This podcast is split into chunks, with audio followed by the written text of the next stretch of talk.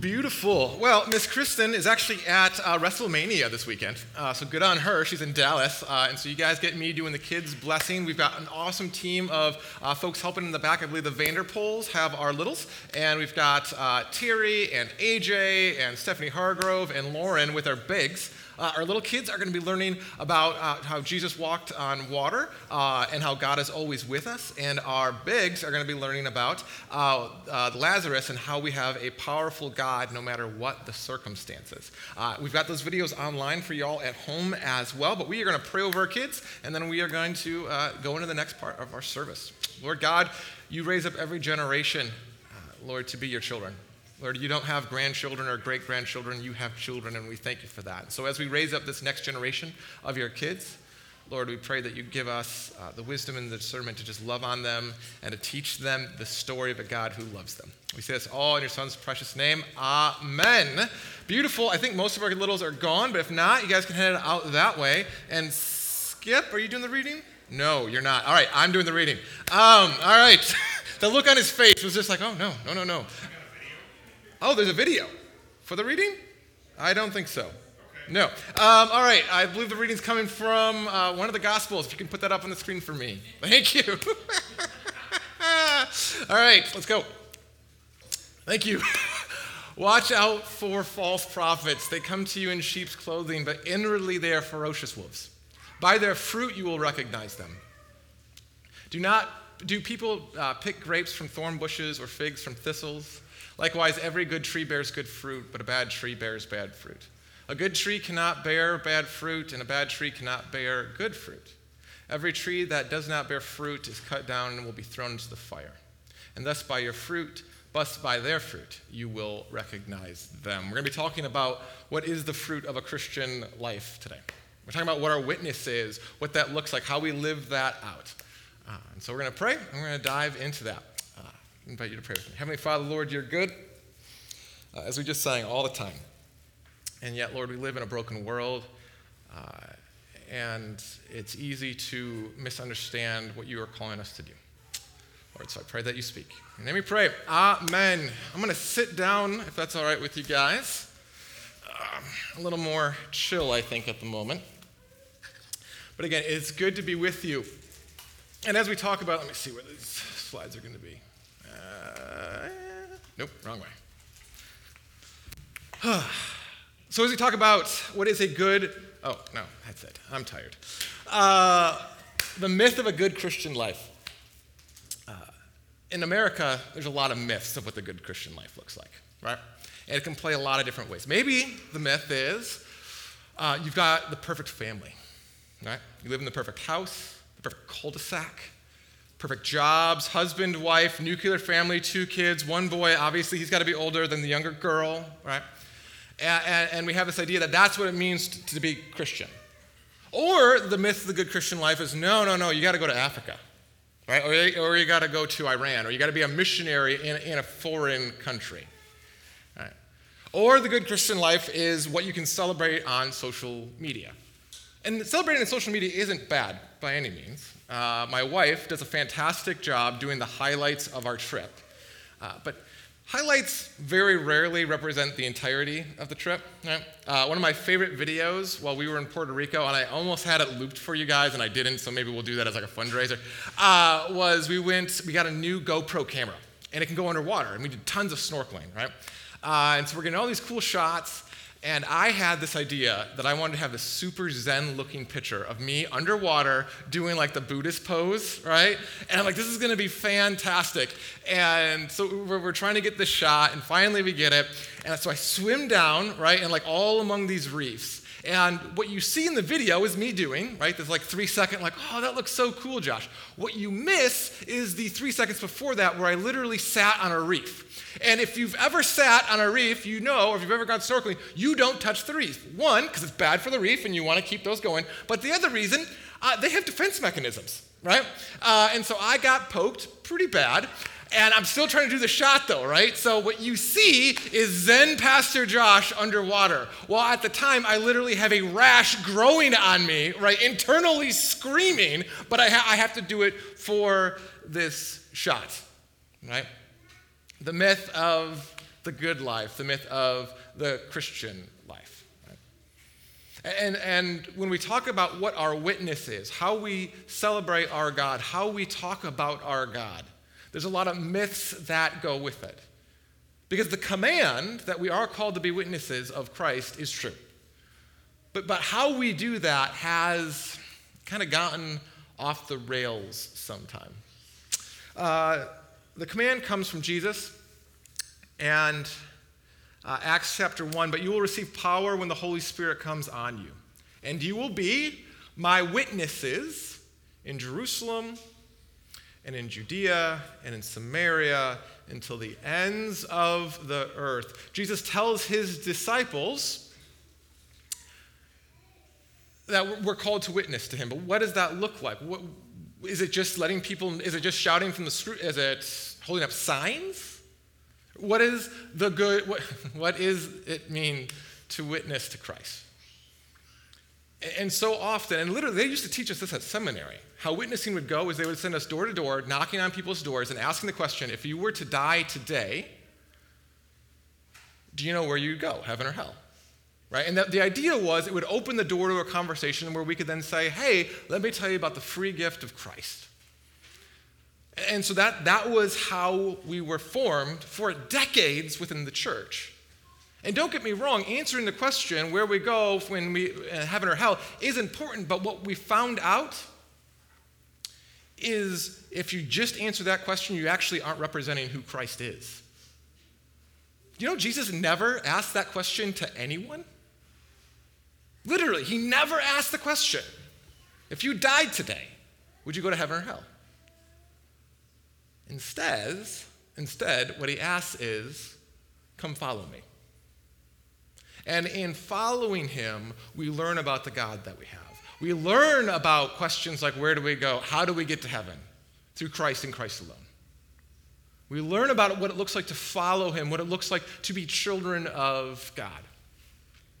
And so the question is how do we witness like that? Well, it starts off by realizing that how we love people is step one of witnessing to the God that we have. Before we say a single thing, people are already watching us. Before I can say, Can I pray for you? Before I can tell them about who Jesus is, they are already watching me. And what you're going to find out is that people don't care what you know until they know you care. That's why when Jesus says, Hey, the two big commands love God with everything you have and love your neighbor as yourself.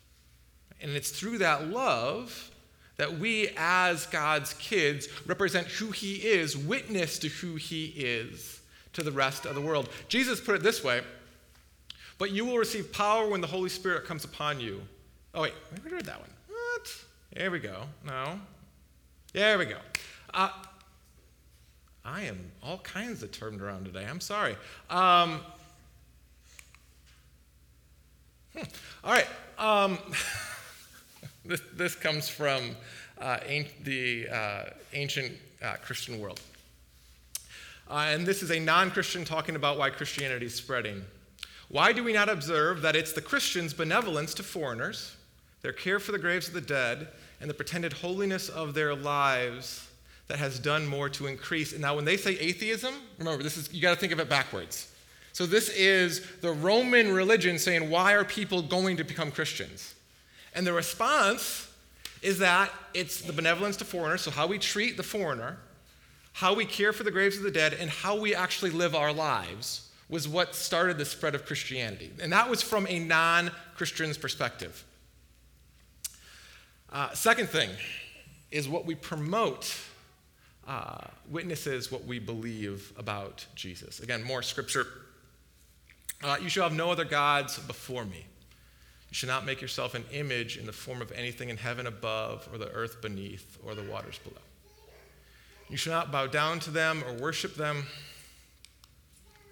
For I, the Lord your God, am a jealous God, punishing the children for the sin of the parents of the third and the fourth generation of those who hate me, but showing love to a thousand generations of those who love me and keep my commands. Uh, Ross King put it this way anything I put before my God is an idol. Anything I want with all my heart is an idol. Anything I can't stop thinking about is an idol. Anything that I give all my life is an idol. Uh, I'm going to, sorry, uh, slides were a bit off today. I'm uh, trying to catch up. Um, when we, perm- what we use our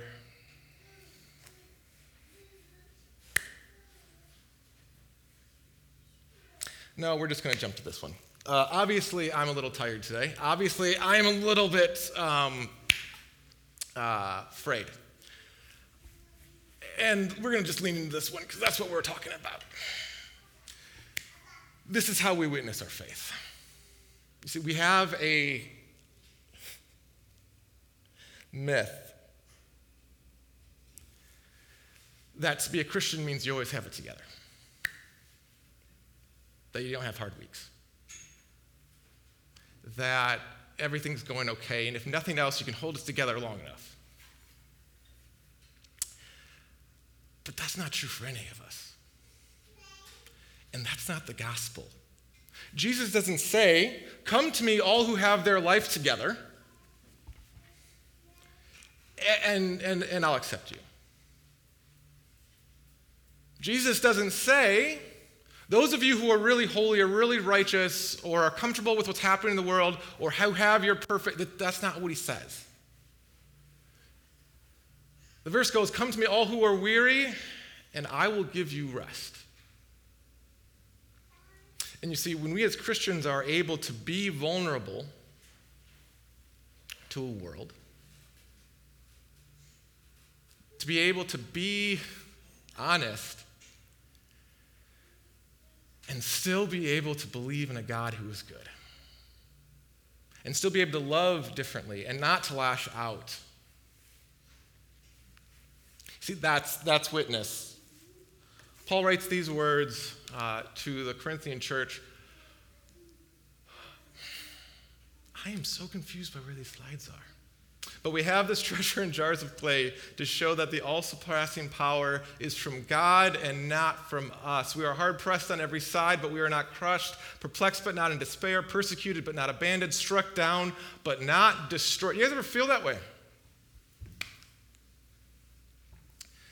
Pressed on every side, but not crushed. Perplexed, not in despair. Persecuted, but not abandoned struck down, but not destroyed. You see, we carry around in our body the death of Jesus so that the life of Jesus may be revealed in our body. And this is all for your benefit, so that the grace that is reaching more and more people may cause thanksgiving to overflow to the glory of God. This is a picture of me and Erica last week. I'm going to tell you a story. I'm going to show you what witnessing looks like. We look really happy there, don't we? We were at the Renaissance Festival at Sherwood Forest. And my wife, as always, has much better costumes than I do. Uh, she went as this awesome fairy. I went as Gandalf on vacation. um, and then we'll go back to those slides, but I just need to be able to have this on me.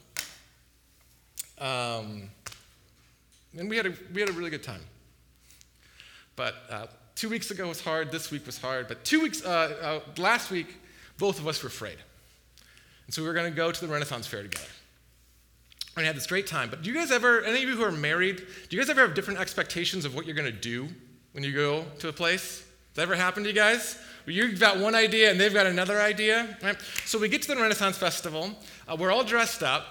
And Erica has one set of expectations of what today is going to look like. And I had a very different set of expectations of what that day was going to look like. And those expectations started veering away for about an hour, right? Uh, and then uh, she had to go to the car to drop something off. And so we had this little brief moment of where she went by herself, I went by myself, and we had a choice to make. Because I, I was mad, and she was mad. And I knew she was mad, and she knew I was mad, right? And the choice was well, we can allow this parallel life to continue going different directions, right, and get further and further away, or we can ask forgiveness of one another we could admit that, you know what, I, am not acting the way I want, and I'm not communicating the way I want, and I'm kind of being selfish right now. You know what we did? We came back together, we ate some shawarma, and we talked about it. And we asked forgiveness of one another. And we're like, you know what? I, I was kind of being a brat. And we, and we were both able to admit that. And you know what's cool? Do you know who taught us to do that? I would love to be like, this is a Josh Miller exclusive. No, this is a Jesus thing. Being kind and compassionate to one another, forgiving each other just as in Christ God forgave us. You want to know what witness is? Witness is trying to live that out because, guys, everyone inside and outside the church, this is where we get witnessing wrong. We think it's they're different than us. We think they have different challenges or different questions about God or different marriages. No, the people inside this building and the people outside this building are exactly the same. And so when we are able to be vulnerable and honest that, you know what, sometimes I'm perplexed, sometimes I'm in despair, sometimes I don't have it all together, but my God still loves me. And He's not done with me. And you know what? Sometimes my wife and I, we fight. And we have a choice. We can stay in that we can decide, no, I want to be self righteous. I don't want to have forgiveness. I don't want to seek reconciliation. I want to be right. Or we can lean in to a God who says, I forgive you. And I'm asking you to forgive someone else. When it's your spouse, when it's your friend, and you see, y'all, that is gospel fruit. And that is witness, and you we see it. The world needs forgiveness so bad. It is literally the secret sauce of Christianity. Could you imagine what it would be like if Christians weren't known for what we voted politically, what we skin color we had, what type of worship services we had, but instead we're known, you know what, Christians, they just forgive people better. Christians reconcile better than everyone. Else. Could you imagine the witness there? And the cool thing is, God gives each and every one of us that opportunity to, to be vulnerable, to admit it when we don't have it all together. And then to model that and to celebrate it. And if you ever have any doubt of that, that's communion. We're going to do that in a minute. But we're going to pray uh, and uh, we're going to continue our worship. God, I thank you for today. I thank you for this church. I thank you for the fact that uh, you don't ask us to come together and to have it all put together. Lord, uh, you forgave us, and so we forgive others. Lord, you seek uh, the good of this world, so we seek the good of this world.